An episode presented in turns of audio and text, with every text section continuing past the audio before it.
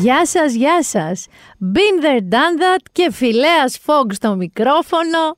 Από την προηγούμενη φορά που τα είπαμε με επεισόδιο, Γιάννη, έχω πάει Σπέτσες, Πάντοβα, Βενετία, Λονδίνο, στον Τράφι σε ένα πάρτι και στο βυθό της Αναβίσου. Βέβαια, έχω ξεκινήσει και καταδύσεις, θα τα πω μετά εγώ αυτά. Λοιπόν, πριν σας πω και τα ταξίδια του Γκούλιβερ όμως, εντάξει, θέλω να σας πω ένα γενικό έτσι παρανομαστή των ταξιδιών. Είμαι γουρλού Γιάννη μου. Όπου πήγα είχε καλοκαίρι. Σπέτσες κατά καλό καιρό. Βενετία Πάντοβα που το έλεγα εγώ στις άλλες του γκρουπ που πήγαμε μαζί μην πάρτε πατατούκες έχει καλοκαίρι ήμασταν με κοντομάνικο το βράδυ όχι απλά το πρωί Λονδίνο ε Λονδίνο καλοκαίρι. Κοντομάνικο και ένα λεπτό σακάκι έτσι για τους τύπους. Λοιπόν, και επειδή είμαι γουρλού, με το που γύρισα, άλλο που με το, τη μέρα που γύρισα, εγώ γύρισα με βροχές και κρύα, χωρίς λόγο εδώ πέρα στο αεροδρόμιο. Θέλω να σου πω, γύρισα, βγαίνει επεισόδιο και τι έρχεται Γιάννη μου, το γαϊδούρο καλό καιρό έρχεται Γιάννη μου. Έμαθα ότι λέγεται ή γαϊδούρο καλό καιρό, που το προτιμώ, ή το καλοκαίρι λέει του Αγίου Δημητρίου, που σκάει αυτή την εποχή. Στα αγγλικά και στα γαλλικά λέγεται Indian Summer ή Ete Indien. Αυτό το καλοκαίρι που δεν είναι καλοκαίρι, είναι το φθινόπωρο. Λοιπόν, σε κάθε περίπτωση θέλω να είστε ετοιμασμένοι και προετοιμασμένοι ότι το ερχόμενο δεκαήμερο, ξεκινώντας δηλαδή από αυτό τώρα το πουσουκού και μέχρι και το επόμενο, έχουμε όχι απλά ζέστη. Έχουμε 27, 26, 25, 28 είδα μια μέρα. Λοιπόν, άρα τι σημαίνει αυτό; Σημαίνει μαγιό. Σημαίνει μαγιό, σημαίνει παραλιούλα. Αν δεν θέλετε να βουτήξετε, πάτε για να σας δει λίγο ήλιος για λίγη βιταμίνη D. Αντί να πάτε να κλειστείτε στα καφέ του κέντρου, πάρτε έναν καφέ και πάτε στην παραλία. Με το φούτερ σας. Με τι φούτερ σας, όπως έλεγε η μαμά μου. Και οι περισσότερες μαμάδες. Μια φούτερ να πάρει μαζί. Λοιπόν, Κατερίνα, ξέρεις εσύ. Ε, και Επίσης, θέλω εδώ, πολύ νωρίς θα πω μέσα στο επεισόδιο, αλλά εδώ έχω την αλήθεια που πονάει. Η αλήθεια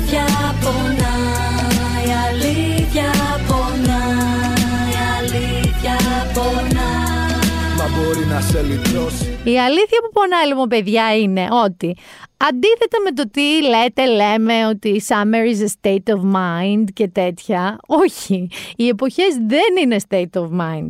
Δηλαδή, αν εσείς τώρα με το στανιό έχετε κατεβάσει τα χειμωνιάτικα, γιατί κάποιες προκομμένες και κάποιοι προκομμένοι το κάνανε. Το, βέβαια, έκανε δύο μέρες 18 βαθμούς, σου λέει, όπα, να κατεβάσω τις γούνες, να κατεβάσω τα παλτό, τα πουλόβερ, τις μπότες. Έχω και εδώ πάνω, μην νομίζετε, δεν θα πω ονόματα, που μου έρχονται σήμερα, που μας τόλμη κοντομάνικα και μου έχουν έρθει με μάλινο ζιβάγκο και λένε ζεσταίνομαι. Άντε, Άντε που ζεσταίνεσαι. Να ανοίξουμε λέει κανένα air condition. Λέω τι λέτε παιδιά. Λοιπόν, η αλήθεια που πονάει είναι ότι οι εποχές δεν είναι state of mind. Είναι πρόβλεψη της εμή, είναι να βγαίνεις, όχι να κοιτάς από το παράθυρο, γιατί καμιά φορά έχεις συννεφιά και λες, πάει να το, χειμώνιασε, ε. θα βάλω εγώ μια πουλοβεράρα και βγαίνεις έξω και κουφόβραση. Λοιπόν, βγαίνουμε το πρωί στη βεράντα πριν τηθούμε, κοιτάμε τι λέει η Εθνική Μετεωρολογική Υπηρεσία. Γενικά, μια πρόβλεψη, βραδερφέ. Δεν είναι με το στάνιο οι πατατούκες. Και τώρα εσείς που τις κατεβάζετε λουστίτετες για το επόμενο δεκαήμερο, όπως βέβαια πολύ πιθανόν θα μου τα πείτε κι εσείς τα ίδια ακριβώς όταν θα σκάσει το κρύο και εγώ θα είμαι με τα καφτανάκια στην τουλάπα, γιατί Γιάννη μου αυτό γίνεται πάντα. Τι είχες Γιάννη, τι είχα πάντα. Να και το όνομά σου. Εδώ να σας πω ότι ο Γιάννης είναι μυστηριώδης. Είναι το μυστήριο γελάει. Είναι το μυστηριώδες on του podcast αυτού και όσο και να θέλετε να ακούσετε τη φωνή του και να απαντήσει σε όλες τις ερωτήσεις που του κάνω, αρνείτε. Ξέρεις ότι θα σου δώσω μικρόφωνο που να είναι. Το κάνουμε μαζί το επεισόδιο. Λοιπόν, αφού είπαμε και την αλήθεια που πονάει, έχω και ταξίδια. Προφανώς την τζάμπα γύρναγα εγώ τη μισή φίλιο για να μην σας πω και τίποτα.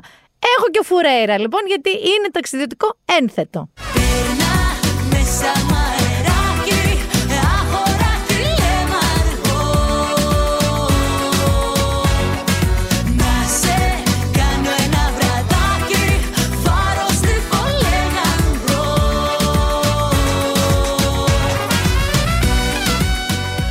Ξεκινήσουμε από τις πέτσες που βρέθηκα το προηγούμενο που σου Έχω χάσει τις μέρες, έχω χάσει τους μήνες, έχω χάσει τα πάντα. Το προηγούμενο που σου που ήταν το περίφημος Σπέτσε Μάραθον. Παιδιά, καλοκαίρι, χαρά Θεού. Μιλάμε τώρα ο κόσμος έξω, σε ταβέρνες, σε μπαρ, ποτάκια, καφέδες, βόλτες. Εντάξει, κάποιοι τρέξανε κιόλας. Πολλοί, εντάξει, δεν ήταν λίγοι. Κάποιοι κολύμπησαν από την κόστα απέναντι, γιατί είναι και αυτό κομμάτι, βεβαίως, τους Σπέτσε Μάραθον. Γενικά, πάντως, αυτό που θέλω να πω είναι ότι το Σπέτσε Μάραθον είναι ένα φανταστικό παράδειγμα του πώς off-season θεωρητικά, γιατί ας πούμε τα Greek Islands και αυτό το state of mind, το Greek state of mind, είναι καλοκαιρινό. Είναι να πούμε από Μάιο, ξέρω εγώ, μέχρι λες αρχές Σεπτεμβρίου. Έλα όμως που όταν και αν κάποια νησιά βρίσκουν τρόπους, φεστιβάλ, μαραθωνίους, άλλους τρόπους να προσελκύσουν κόσμο, ο κόσμος πάει παιδιά. Δηλαδή οι Σπέτσες ήταν τρεις μέρες γεμάτες, πατημένες, Σας λέω ότι μπορεί να είχαν και περισσότερο κόσμο από κάποια Σαββατοκύριακα του Ιουλίου, ας πούμε. Και αντίστοιχα ήταν και το Άνιμα Σύρος. Ε; Αυτό το μεγάλο event animation που έχει Σύρος. Χαμός και στη Σύρο. Φιλιά και στη Σύρο έχω μετά από εκεί να πω τα χαιρετίσματά μου. Επομένως, θεωρώ ρε παιδί μου ότι να, ξέρω εγώ, η Ήδρα δεν θα μπορούσε να κάνει, ξέρω μια μεγάλη τύπου σαν το Art Basel, τύπου Biennale, δεν θα μπορούσε να κάνει ένα, ε, ξέρω εγώ, φεστιβάλ κινηματογράφου. Και σου λέω και για πιο κοντινά νησιά. Η Σαντορίνη, ξέρω εγώ, η Τίνος, που είχε κάνει το Footpaths, τη γευσηγνωσία στα χωριά της Τίνου. Δηλαδή υπάρχουν τρόποι και λόγοι να επισκεφτόμαστε Εμείς, ειδικά οι Έλληνες που τρώμε το αγκούρι με το συμπάθειο το καλοκαίρι, να βρούμε, να πληρώσουμε και όλα αυτά, και πιο φθινοπερνού μήνες. Να πάμε να δούμε και τα νησιά και την υπηρετική χώρα και τα πάντα όλα. Γύρισα λοιπόν, εντάξει, από, την, ε, από τις Πέτσες και άρχισα τα εξωτερικά. Και επειδή θα κάνω πρώτη στάση στην Ιταλία, θα πάμε λίγο μουσικά στην Ιταλία.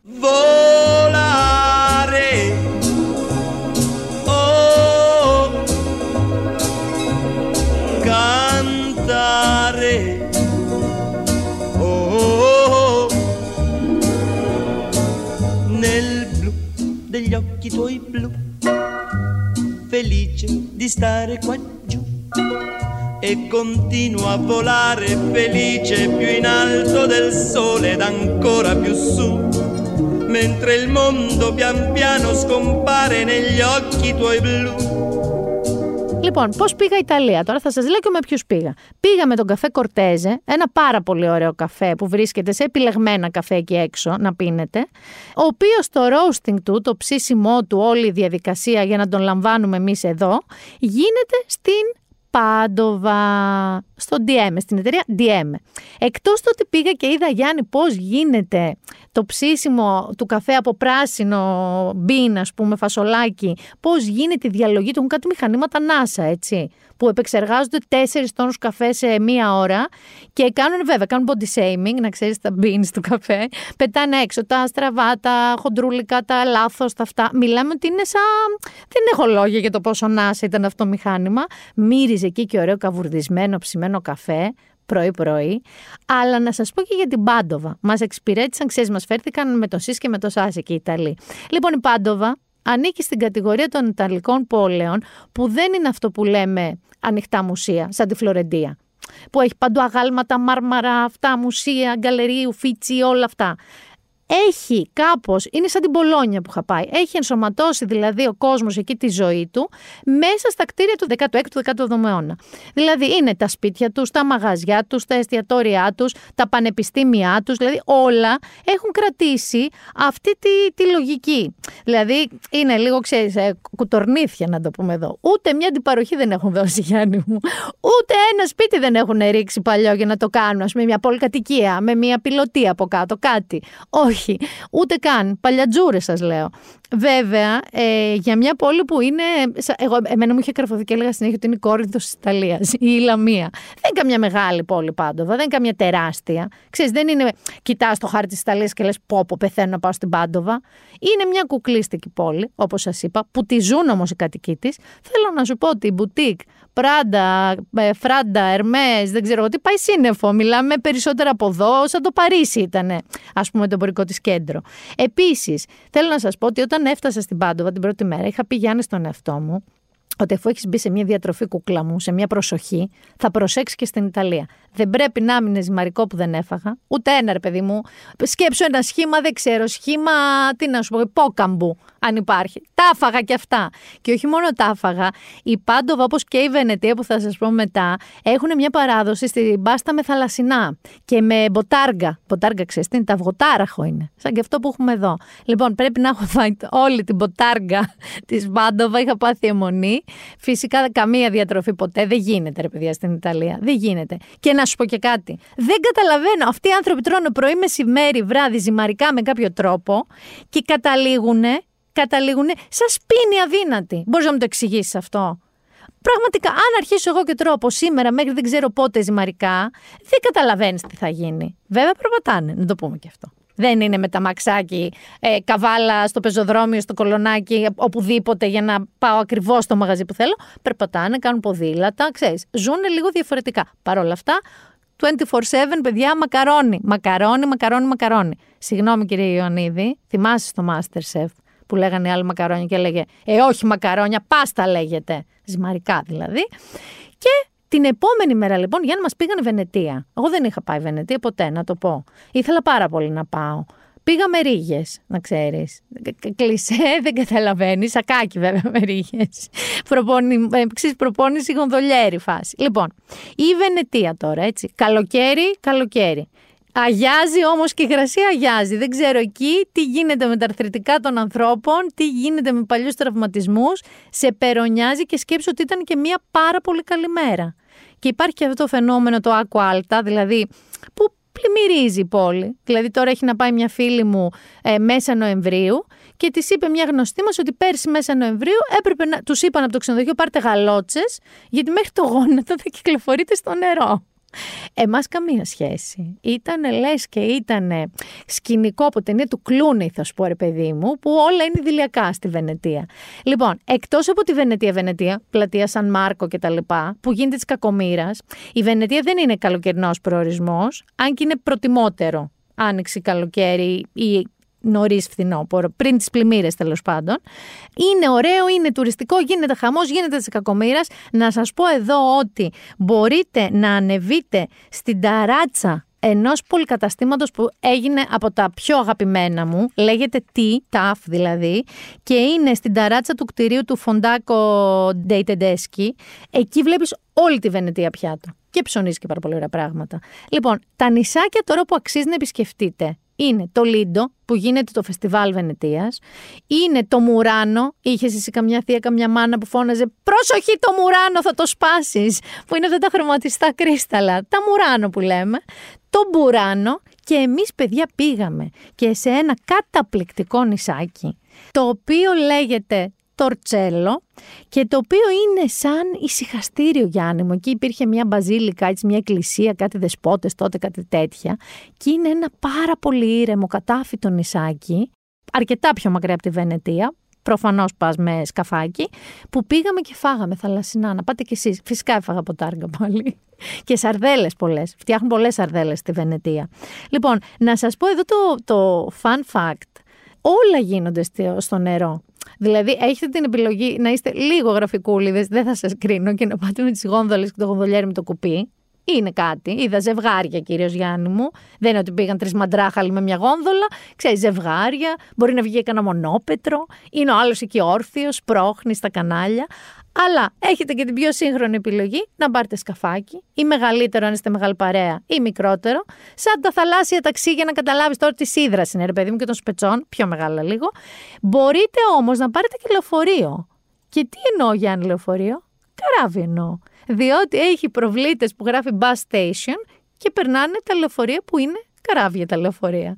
Οπότε υπάρχει μια τεράστια κινητικότητα και κίνηση, όχι σαν τον Κηφισό, κανονική, μέσα στα κανάλια, το οποίο είναι τρομερά απολαυστικό και ωραίο πράγμα. Και έχω να σου πω και κάτι άλλο. Εμείς το καράβι που είχαμε, καράβι, σκάφος, είχαμε μέσα και τα μπαγκάζια μας. Και λέγαμε, πού θα μας πάει; Μας πήγε στο αεροδρόμιο της Βενετίας δια θαλάσσης. Δηλαδή σε αφήνει σε μία μικρή προβλήτα του αεροδρομίου, παίρνεις τις κυλιόμενες και ανεβαίνεις στο αεροδρόμιο. Λοιπόν, φανταστική εμπειρία. Μπορεί να άργησα πολύ ηλικιακά να φτάσω στη Βενετία. Έφτασα 48 χρονών να πάω. Αλλά πραγματικά βάλτε τη στα σχέδιά σας για ταξίδι. Αλλά βάλτε τι όπως σας λέω, τον καιρό που σας λέω και μην ε, περιοριστείτε να γυρνοβολάτε στην πλατεία του Αγίου Μάρκου. Τα τη δείτε σε μία-δύο μέρες. Πάτε και στα γύρω-γύρω νησάκια. Πάτε τις βόλτες σας, πεταχτείτε για φαγητό. Έχει συνέχεια συγκοινωνίες όπως σας είπα. Και επόμενη στάση, θέλω να σου πω πώς έγινε όμως. Τετάρτη που μας πέρασε, έφτασα, προσγειώθηκα Ελλάδα 12.30 τη νύχτα. Εντάξει. Πήγα στο σπίτι, μία και μισή πες, άδειασα τη βαλίτσα μου, έφτιαξα τη βαλίτσα μου, κοιμήθηκα μέχρι τις 5, 3 με 5 για να καταλάβεις, και ξαναέφυγα με τη στολή της αεροσυνοδού πια για το αεροδρόμιο, Ελβενιζέλος, όπου και έφυγα για Λονδίνο. Το οποίο, γιατί στην Ιταλία βάλαμε μουσική στο Λονδίνο, δεν θα βάλουμε.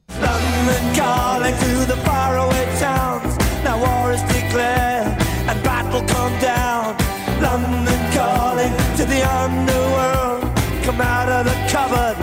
boys and girls. London calling, now don't look to us. Phony Beatlemania has bitten the dust. Στο Λονδίνο τώρα πήγα για ιταλικό brand, γιατί έπρεπε να υπάρχει και μία σύνδεση με το προηγούμενο ταξίδι. Λοιπόν, στο Λονδίνο, στο οποίο είχα να πάω πριν τον κορονοϊό και πριν τον Brexit, Γιάννη μου, και ανακάλυψα τελευταία στιγμή ότι δεν έχω διαβατήριο και έχει λήξει. Εδώ να σας ενημερώσω ότι πλέον η κανονική διαδικασία διαρκεί μόλις τέσσερις εργάσιμες, οπότε αν σχεδιάσετε ταξίδι, το προλαβαίνετε μια χαρά. Είναι πανεύκολη διαδικασία και λειτουργήσε. Πας λοιπόν Λονδίνο. Για 24 ώρες πήγα. Αλλά πραγματικά το καταχάρηκα. Και θα κάνω εδώ μια παρένθεση πριν προχωρήσω στα του ταξιδιού. Διότι το Λονδίνο μπορεί να είναι πάντα μια καλή ιδέα, δεν είναι καθόλου καλή στιγμή όμως για τη Liz Truss. Η Liz Truss είναι, πώς είπαμε ότι η Ελισάβετ ήταν η μακροβιότερη μονάρχη της Βρετανίας, η Liz Truss είναι η λιγότερο, η, η μικρότερης διάρκειας πρωθυπουργός που έχει περάσει ποτέ από τη χώρα. Διότι παρετήθηκε. Μετά από πόσες εβδομάδες; Έξι εβδομάδες. Συγκεκριμένα, όχι απλά παρετήθηκε, γιατί τη Γιου χάρανε μες στη Βουλή, γιατί παρουσίασε το οικονομικό της πρόγραμμα. Γενικά δεν τα πάει καλά εδώ και καιρό. Οπότε σου λέει άλλη να σου πω κι εγώ, ε, δεν θα κάτσω να το ζω αυτό, φεύγω. Όχι, γιατί θα την κρατάγανε. Εδώ θέλω να σας πω κάτι πάρα πάρα πολύ αστείο, ότι η Daily Star, εντάξει, ε, όταν ε, ήταν ακόμα η κούρσα της διαδοχής, είχε πάρει ένα μαρούλι ναι, δεν έχω τρελαθεί. Είχε πάρει ένα μαρούλι. Λοιπόν, και είχε βάλει ένα στίχημα με το πόσο θα κρατήσει η Λις Αν θα κρατήσει η Λις ή θα ζήσει το μαρούλι μέχρι να σαπίσει. Λοιπόν, η Daily Star έβγαλε This Lettuce Outlasted Liz Truss. Διότι το μαρούλι το είχε βγάλει από το ψυγείο, του είχε βάλει και μια περούκα και κατάφερε το μαρούλι να επιβιώσει περισσότερο από ότι η Liz στην πρωθυπουργική θέση της Βρετανίας. Δεν είναι μόνο αυτό όμως. Δηλαδή, οι Βρετανοί, να σας πω, δεν έχουν να διαχειριστούν μόνο το ότι μέσα σε έξι εβδομάδες βρήκαν πρωθυπουργό, χάσαν πρωθυπουργό. Πες Γιάννη, ποιος είναι πάλι υποψήφιος. Γιατί αυτοί, δηλαδή, ρε παιδί μου, καμιά φορά οι Βρετανοί το λένε αυτό. Λένε when it rains, it pours. Που σημαίνει ότι όταν αρχίζει να βρέχει, γίνεσαι χάλια, ρε παιδί μου, πέφτουν και καταιγίδες και όλα. Δεν φτάνει ότι είναι λοιπόν σε πολιτική αστάθεια. Είναι μπροστά τους μία πιθανότητα. Να ξαναέχουν τον Μπόρις Τζόνσον. Αφού ακούγεται έντονα ότι ο Μπόρις σου λέει «Δεν με θέλατε εμένα, θέλατε τη Λίστρας, φάτε τα τώρα, θα ξαναβάλω υποψηφιότητα». Πραγματικά, όχι God Save the King, δεν ξέρω, God Save the Brits, η σκέψη μας μαζί σας, παιδιά. Και επειδή εγώ το λιζάκι δεν θέλω να το αφήσω έτσι. Έξι εβδομάδες, έξι εβδομάδες. Να μην τη στείλουμε στο καλό με ένα τραγουδάκι Liz, this is Vicky, Vicky Μοσχολιού. Τα φώτα σβήσανε, τα σπίτια κλείσανε, η νύχτα έπεσε πολύ βαριά.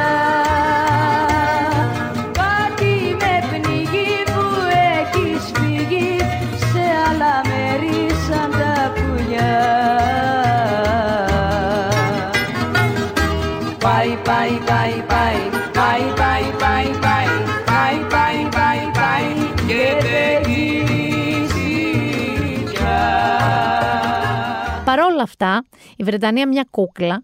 Πήγαμε για το λανσάρισμα αυτού του αρώματος του νέου της Prada, κορίτσια, το έχετε μυρίσει, νομίζω ήδη το αγαπάτε, που λέγεται Paradox. Έτσι μυρίζει ζεστά, θερμά, πάρα πολύ ωραίο άρωμα, που έχει πρόσωπο της καμπάνιας την Emma Watson, την Ερμιόνη του Harry Potter, η οποία είναι μια κούκλα, παιδιά. Ήταν πάρα πολύ όμορφη με κοντά μαλάκια στο πάρτι κτλ. Το πάρτι χαμός. Χαμός τώρα, ουρές, τετράγωνα γύρω-γύρω, περιμένανε να μπουν, μπήκαμε. Ε, είδαμε και γνωρίσαμε τον πρωταγωνιστή του Sex Education που τρελάθηκα, αυτόν με τον μπλε μάτια, Τζορτζίνα Λιώση, η Ελληνίδα ηθοποιός, η οποία είναι, ήταν μαζί μας. Ε, είναι σαν αδέρφια και μιλούσαν δίπλα-δίπλα και έλεγα από μέσα μου, Θεέ μου, πρέπει να την καστάρουν, να την πάρουν στο sex education, να παίξει, δεν ξέρω, κάποια χαμένη αδερφή του. Ήταν τέλειοι μαζί, παιδιά, τέλειοι. Τζορτζίνα, τάπα, θα επιμείνω, μη σου πω θα στείλω στον ατζέντη του κάνα μηνυματάκι με τις φωτογραφίες σου. Να σας πω εδώ ότι το Λονδίνο είχε ζωή πολύ. Δηλαδή ήταν, είχε και πολύ καλό καιρό. Εγώ έκανα τα δύο πράγματα που έτσι αγαπάω. Έμενα στο ξενοδοχείο London Edition, το οποίο έχει μέσα αυτή τη φοβερή Berners Tavern και έχει και πάρα πολύ ρομπάρο, οπότε και να μην μείνετε εκεί να πάτε. Και πήγα και στο αγαπημένο μου πολυκατάστημα που σας είπα ότι βρήκα και καινούριο στη Βενετία το TAF, το Liberty. Το Liberty Γιάννη είναι ένα παμπάλαιο κτίριο, ακριβώς και αυτό της Βενετίας, το οποίο ήταν κάποτε φασματάδικα. Τα Liberty, τα υφάσματα είναι αυτά με τα λουλουδάκια, ακόμα έτσι τα λέμε. Και μάντεψε τι πήρε το φυτό. Ε, έχει φοβερά μόδα, ξέρεις, παπούτσια, ρούχα, τρομερά beauty brands. Τι πήρε εγώ; Πήρε 7 τετράδια, ντυμένο με, με το σχέδιο αυτά με τα λουλουδάκια, μολύβια πήρα. Ε, και πήρε και σοκολάτες. Με αυτά έφυγα εγώ και γύρισα Ελλάδα, παιδιά, να ξέρετε. Λοιπόν, Τώρα, ε, θέλω να σας πω λίγο εδώ πέρα. Έτσι μία λεπτομέρεια πριν συνεχίσω. Ε, φάγαμε και σε ένα πολύ ρωσιατικό, να σας το πω αυτό εδώ, τα του λέγεται. Αν σας αρέσει το Asian food, είναι έτσι στα πολύ hot του Λονδίνου. Αν πάτε, σημειώστε το. Ε, θέλω λοιπόν να σας πω εδώ πέρα τώρα ότι μίλησα με μερικούς Άγγλους, ε, οι οποίοι εντάξει, ε, μου βρίζαν όλοι τον Μπόρις, αλλά δεν είναι πολύ σίγουρη ότι ήταν ε, καλό που έφυγε ο Μπόρις και ήρθε η Μου έκανε τρομερή εντύπωση όμως, Γιάννη, θυμάσαι που λέγαμε για τη Μελώνη και τις απόψεις της και γενικά την, ε, του συντηρητισμού, την άνοδο σε όλη την Ευρώπη και τον κόσμο. Σε κάποιες περιπτώσεις θα έλεγα πολύ πιο δεξιά από τον συντηρητισμό. Ε, μίλησα όμως με ανθρώπους που ήμουν σίγουρη ότι εξή δεν είναι ας πούμε μελονικοί είναι πολύ μοντέρνοι άνθρωποι, δεν είναι αυτό που είναι η Μελώνη που έχει κατά καιρούς εκφραστεί εναντίον των LGBTQ, ε, είναι λίγο πατρίστρες και οικογένεια και όλα αυτά. Οι οποίοι παιδιά μου λέγανε στην ουσία και ήταν τρεις. Θα μου πεις από τρεις έβγαλε συμπέρασμα. Όχι, θα σας πω, αλλά με αυτούς τους τρεις που μίλησα. Και η αλήθεια είναι ότι λίγο εξεπλάγιν που ψήφισαν όπως μου είπανε Μελώνη. Στην ουσία δεν ψήφισαν Μελώνη, δεν ψήφισαν Ντράγκη. Θέλαν να φύγει ο Ντράγκη γιατί θεωρούσαν ότι η Ιταλία, όπως και εμείς και γενικά οι φτωχές χώρες στην Ευρώπη, αυτή τη στιγμή είμαστε σαν φτωχός συγγενείς. Με την κρίση που έρχεται και τους αφορά άμεσα, δεν είναι σαν τα ομόλογα που δεν καταλαβαίνουν τι, τι μπορεί να προκαλέσει το σπιτικό τους. Μιλάμε τώρα για την ενεργειακή κρίση. Δεν τους βοήθησαν οι ηγέτες που είχαν, ότι κάπως παραλύει η χώρα από τις απεργίες, από τις διαδηλώσεις από το ένα από το άλλο, μεταναστευτικά τέθηκαν κτλ. Όλο αυτό το βολικό αφήγημα που όμως, παιδιά, να πούμε ότι ακόμα και αν η ψήφος σου είναι αντιδραστική προς τον προηγούμενο, πρέπει να έχεις καλά το νου σου. Καλά το νου σου για το τελικά τι φέρνεις στη δική σου χώρα, στην εξουσία, επειδή δεν θέλεις τον προηγούμενο. Το λέω αυτό τώρα ρε παιδί μου, το καταθέτω. Μακάρι να βγω ψεύτρα. Γύρισα που λες Γιάννη μου. Πήγα σε αυτό το πάρτι στον τράφι. Το τράφι δεν είναι εύκολο, παιδιά. Εκεί που μένετε, τι γίνεται, στο ψυχικό είναι λίγο σαν την κυφυσίας. Μετράνε τα νούμερα, ξαναμετράνε τα νούμερα, αναβοκατεβαίνεις λόφους, βουνά, χάνεις τα σπίτια, είναι ίδια τη νύχτα. Μη στα πολύ λόγο, πήγα σε ένα πάρτι πάρα πολύ ωραίο, Νίκο μου χρόνια πολλά, σπιτικό. Πόσα χρόνια έχεις να χορέψεις σε σπιτικό πάρτι, σε κάλεσμα, σε σπίτι. Ω, κι εγώ. Δεν έβαλα ποπό κάτω. Ποπό όμως, ξεφτιλίκια. Μιλάμε τώρα μέχρι και βανίλα χόρευα. Δεν ξέρω γιατί. Βούτυξε και με τις μπουκάλες την επόμενη μέρα το πρωί. Ενώ μας είχε πει ο εκπαιδευτής χρόνη φιλιά, μην πιείτε ίσως βούτυξα με κάποια νεγκρόνη στον οργανισμό. Μη φανταστείτε κι εσείς ότι, ξέρω, κατέβηκα στο τέτοιο των Μαριάνων. Όχι. Ε, 10 μέτρα, όχι κάτι πολύ. Είμαι στο πρώτο δίπλωμα. Ε, επίσης θέλω να σας πω ότι ε, η θάλασσα είναι ζεστή. Αλλά αντίθετα με το πώς φανταζόμουν εγώ τις καταδύσεις, ξέρεις τι φανταζόμουν εγώ. Αυτά τα εξωτικά που φοράς το χιλέκο με τις μπουκάλες και το μπικίνι. Πήγαινε εσύ κάτσε καμιά ώρα στα 10 μέτρα με το μπικίνι, δεν θα σου έχει μείνει δέρμα από το μπιμπίκιασμα. Γιατί έλεγα τι με βάζετε τώρα να φοράω με αυτό το πράγμα. Μη σας τα πολυλογώ, χρειάζεστε τη στολίτσα, μη φαντάζεστε σαν εμένα έτσι σενάρια. Λοιπόν, όμως με αυτά και με εκείνα και αφού σας είπα τα δικά μου τα ταξίδια και αφού σας είπα τις δικές μου τις εμπειρίες, δεν έχει έρθει η ώρα της ξενιτιάς. Το ψωμί της ξενιτιάς είναι πικρό, το νερό της θολό και το στρώμα σκληρό. Ξεκινάω από Ζηρίχη. Να μια πόλη Γιάννη που δεν έχω πάει ποτέ. Είναι όμως εκεί η φίλη η Εμιλία. Και φυσικά εννοείται δεν μπορεί, θα βρεθώ κάποια στιγμή και εκεί. Μου λέει, μου στείλατε πολύ από Ευρώπη. Ότι εδώ δεν έχεις έρθει όμως. Να σας πω λίγο ότι δεν κάνω περιοδία. Δεν είμαι ο Κωνσταντίνος Αργυρό και Αναβίση. Θα το ήθελα, αλλά δεν έχω και τίποτα να σας προσφέρω. Απλά βόλτες κάνω. Λοιπόν, Εμιλία μου, όπως έχει πολλά φιλιά. Μάκη, Μάκη, γιόρταζες κιόλας; Ήσουν γεράσιμος; Η αλήθεια είναι, μου λέει αν έχω πάει Πράγα και ότι είναι ένα μέρος που πρέπει να πάω. Θα σου πω. Δεν έχω πάει. Έχω δει ότι παριζιανίζει και ξέρω και ότι πολλές ταινίες που υποτίθεται ότι είναι γυρισμένες στο Παρίσι είναι στην Πράγα, γιατί έχει πολλά έτσι, αυτά τα καλντερίμια της γέφυρης και αυτά. Βέβαια, έχω και φίλους μου, γιατί εγώ ψέματα δεν λέω, που μου έχουν πει ότι η Πράγα είναι σαν τη Μάλτα. Ένα τρίμερο. Δεν για κάτι παραπάνω. Μία φορά στη ζωή σου για ένα τρίμερο. Ελπίζω να μου λένε ψέματα. Μάκη, δεν σου προσβάλλω την πόλη που ζεις σε καμία των περιπτώσεων. Είναι και γιατρός κορίτσια Μάκης. Το λέω εγώ τώρα. Γιατρός στην Πράγα. Ωραία. Γεωργία μου μου λέει, πώς δεν ήρθες και ένα κόμμο ρε μήνα. Λες να μην ήθελα να έρθω και κόμμο.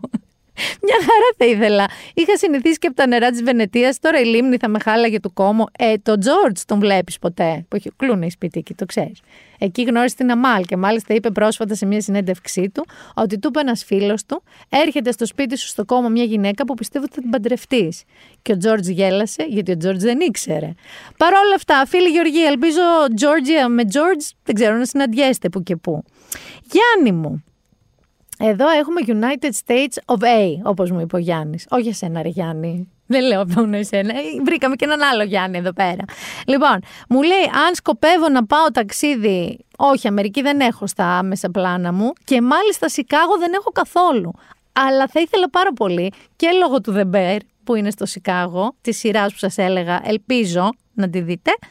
Ε, και λόγω κάνουν φοβερή πίτσα. Η πίτσα του Σικάγο είναι διαφορετική από τις πίτσες που τρώμε τις άλλες, να ξέρεις.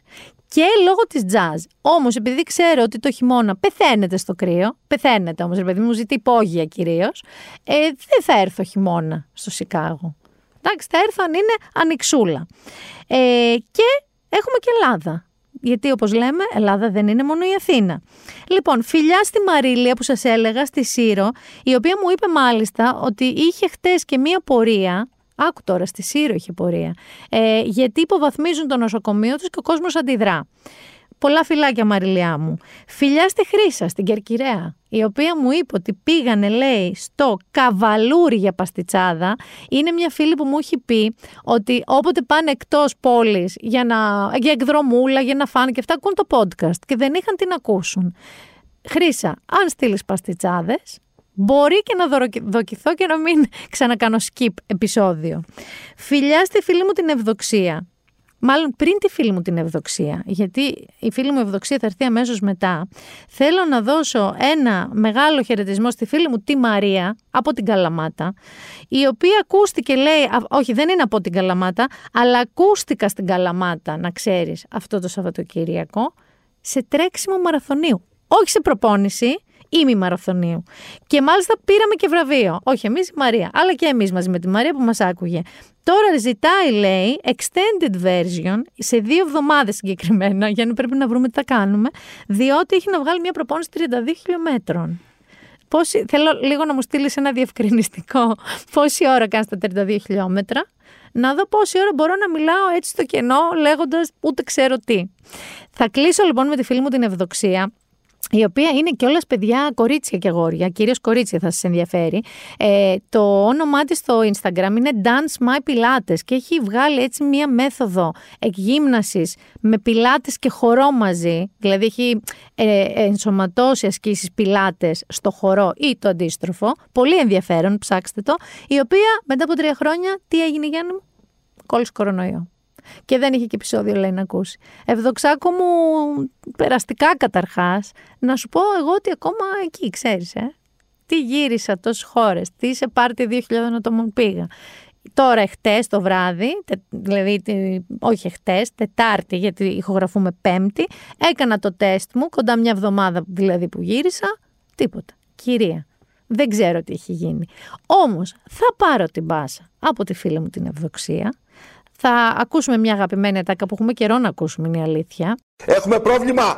Ο κορονοϊός επεκτείνεται, θα πεθάνουμε όλοι. Δεν ξέρω αν θα πεθάνουμε όλοι, αλλά, αλλά έχουμε χαμπέμους καινούριο, καινούρια μετάλλαξη παγκοσμίως, η οποία έχει εννοείται όνομα άρτου ντίτου, φυσικά, γιατί δεν μπορούν να αρχίσουν να δίνουν και εκεί ονόματα στι κακοκαιρίες. Δηλαδή, έχουμε δώσει ονόματα στα πάντα. Δεν μπορούμε να αρχίσουμε να δίνουμε στους κορονοϊούς, αφού είναι μπόλικοι. Πρέπει εγώ τώρα να σας πω ότι λέγεται, μισό λεπτάκι, λέγεται BQ1 και BQ1.1.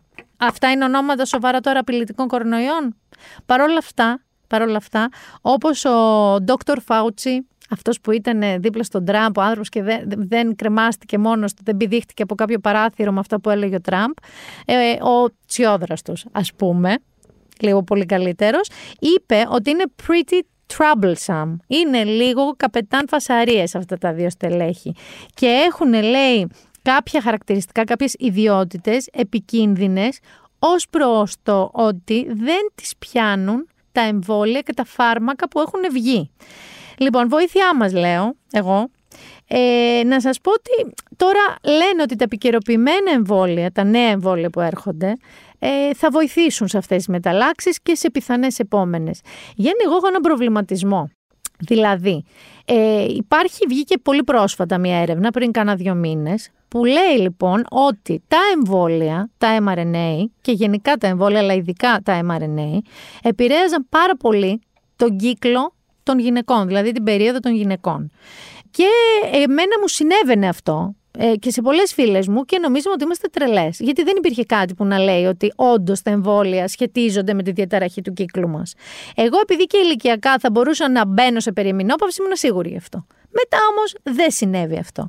Και λίγο προβληματίζομαι τώρα να το ξανακάνω, γιατί αλήθεια, αγόρια, αλλά κορίτσια, εσείς μπορείτε να το ξέρετε, αγόρια δεν το ξέρετε, πώς είναι να είσαι, ξέρω εγώ, δυόμισι μήνες με το περίφημο PMS, νεύρα, καλά, ρωτήστε και τον Άρη γι' αυτό, νεύρα, ε, ε θερμοκρασίες περίεργες, πριξίματα. Οπότε κρατάω μια πισίνη για το πότε θα το κάνω, αλλά θα προτιμήσω λίγο να το αργήσω ακόμα εγώ το, το, αυτή τη δόση που έρχεται. Και μια και είπα περιμηνόπαυση. Ελπίζω να μην ένιωσε κανείς σας ε, τίποτα άβολα με αυτό. Ε, γιατί ήταν τώρα στις 18 Οκτωβρίου και ήθελα να μιλήσουμε λίγο γι' αυτό παιδιά. Ήταν η Παγκόσμια Μέρα Εμινόπαυσης. Η οποία παιδιά εμινόπαυση είναι ό,τι και να λέμε και γι' αυτό πρέπει να το συζητάμε και γι' αυτό το συζητάω, το έχω ξανασυζητήσει εγώ από αυτό το podcast. Είναι ένα στίγμα. Είναι κάτι που κανείς δεν θέλει να ακούει δεν θέλει σε μια παρέα και πολλές γυναίκες νιώθουν άβολα και οι άντρες σίγουρα να συζητιέται ότι ξέρω εγώ μια γυναίκα είναι στην περιεμινόπαυση, είναι στην εμινόπαυση, τι σημαίνει αυτό, είναι κάτι άβολο. Σαν να λέει ξαφνικά ότι έχει, δεν ξέρω, λέπρα, ότι έχει κάποιο πρόβλημα. Λοιπόν, αυτό το στίγμα πρέπει κάποια στιγμή να λήξει. Στο site μας εδώ της 24 Media, το οποίο είναι υπεραγαπημένο, OW δηλαδή GR, που είναι μια πολύ φρέσκια, επίκαιρη και μοντέρνα ματιά σε αυτό που λέμε ας πούμε wellness, είχε πολύ ενδιαφέροντα κείμενα για την εμινόπαυση. Εδώ θέλω να πω λίγο για τη φίλη μου πολλά χρόνια και συναδελφό μου, την Ελένη την Παπαϊωάννου, που έγραψε ένα άρθρο με τίτλο «Πάτα μένω πώς να κατέβω» και η οποία είναι και μόνιμη κάτοικο Σύρου, Γιάννη. Έκανε αυτό που όλοι ονειρευόμαστε εδώ και κάποια λίγα χρόνια. Έχει μετακομίσει και ζει στη Σύρο και δουλεύει από απόσταση. Λοιπόν, ε, θέλω να σας πω μόνο το, τη φράση με την οποία κλείνει το άρθρο της, να το διαβάσετε, που λέγει ότι η εμινόπαυση είναι απλά μία στροφή στο τερέν. Σου παίρνει λίγο παραπάνω να την περάσεις, γιατί είναι τεράστιες παιδιά οι αλλαγές στο σώμα μας, αλλά έχει λόγο που είναι εκεί. Αμέσως μετά σε περιμένει η γραμμή μέχρι το τέρμα. Μια ωραία μεγάλη ευθεία.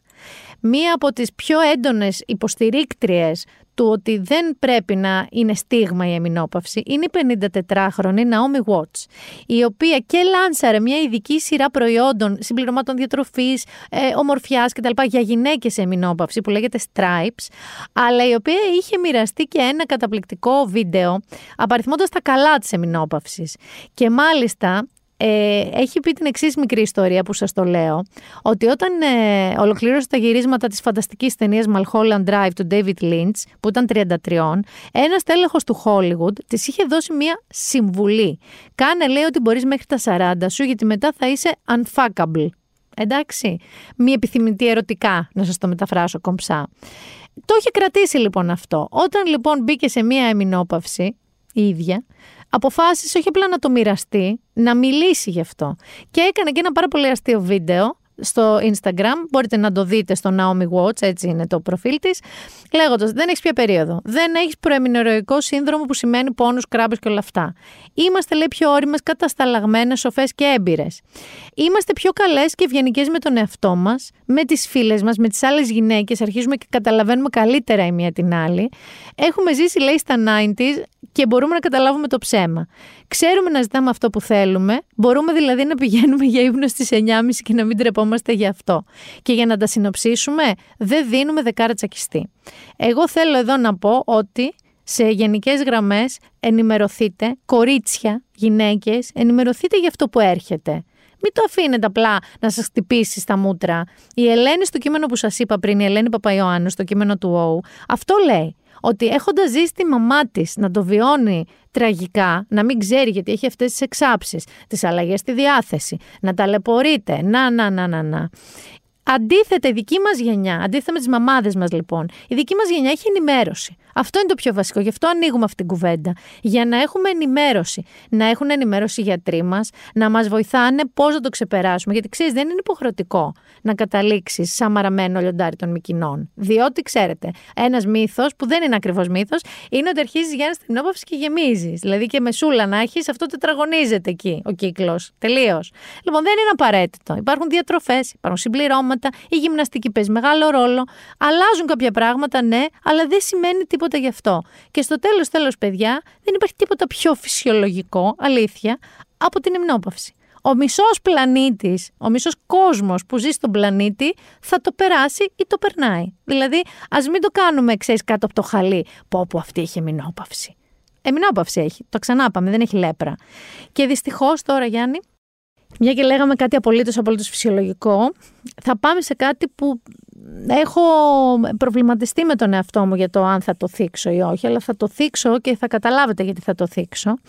Την ε, υπόθεση, αυτή την τραγική, αυτή την τραγωδία, αυτή τη φρικτή υπόθεση με τη 12χρονη στον Κολονό, η οποία βιάστηκε επανειλημμένα από ενήλικες, από το μαστροπό και βιαστή της Ηλία Μίχο, και ε, μας έφερε αντιμέτωπους με μια πραγματικότητα που ειλικρινά δεν μπορείς όσο και να θέλεις να κάνεις ότι δεν θέλω να ασχοληθώ με αυτό, δεν αντέχω, δεν κάνω, δεν γίνεται. Η αλήθεια είναι αυτή.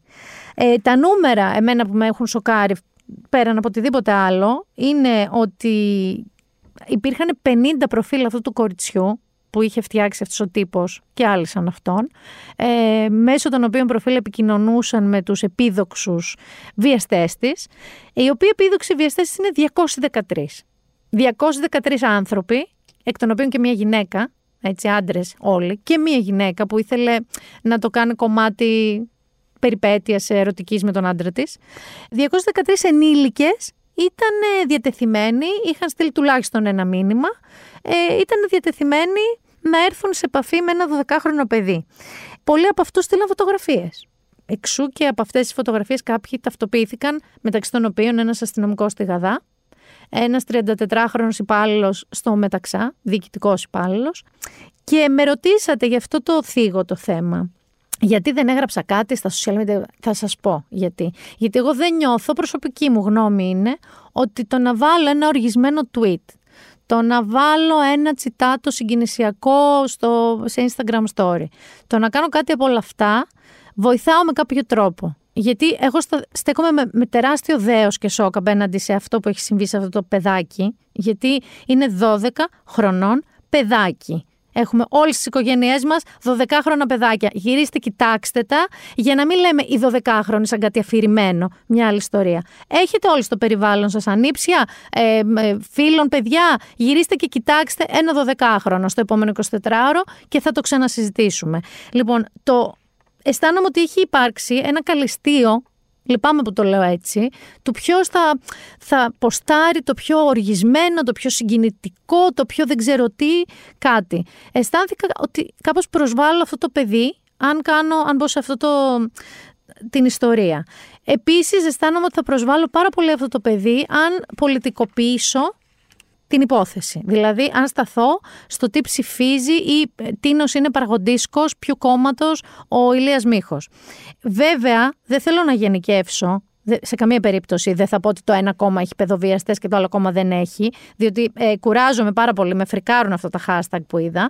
Όμως, όμως, ξέρεις που θέλω να σταθώ Γιάννη, στο περίφημο πατρίς θρησκεία οικογένεια, όχι λόγω των δεξιών πεπιθήσεων, λόγω του ότι αυτοί οι ας πούμε κοινωνικά ορθοί άνθρωποι, αυτοί που λες α, μια καλή οικογένεια, που πήγαινε εκκλησία, που να έχει φωτογραφίες με τον τάδε πολιτικό και τον τάδε. Αυτό, αυτό είναι το πρόβλημα με μένα, όχι τι ψηφίζουν, ότι είναι καθόλου κοινωνικά με υπόλοιψη άνθρωποι, οι οποίοι είναι σκατά, σκατάνθρωποι. Είναι ό,τι χειρότερο, είναι ο απόπαντο. Δεν υπάρχει έκφραση που μπορείς να τους περιγράψεις. Λοιπόν, έχει ένα πολύ ενδιαφέρον άρθρο ο Παναγιώτης Μένεγος στο News. Να μπείτε να το διαβάσετε με τίτλο Πατρίς, Θρησκεία, Μαστροπία, που αναφέρεται σε όλο αυτό μαζί και με τις συνθήκες ζωής στις συγκεκριμένες περιοχές που συνέβη αυτό το πράγμα. Φυσικά και νιώθω οργή και φυσικά και νιώθω αηδία και φυσικά και φυσικά και φυσικά.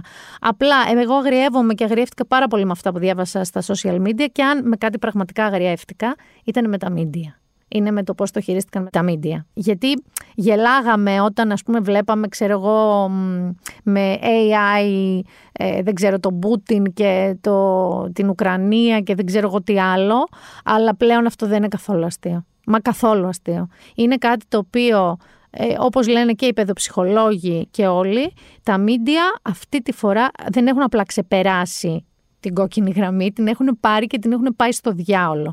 Έχουμε δει αντίστοιχα περιστατικά. Έτσι. Έχουμε δει και με την περίπτωση του Μπάμπα Αναγνωστόπουλου, στα γλυκά νερά, με τη δολοφονία της γυναίκας του. Έχουμε δει και με τη Ρούλα Πισπυρίγκου πρόσφατα, ε, που βλέπαμε πάλι με ε, artificial intelligence, με augmented reality μάλλον, όχι με AI, με AR.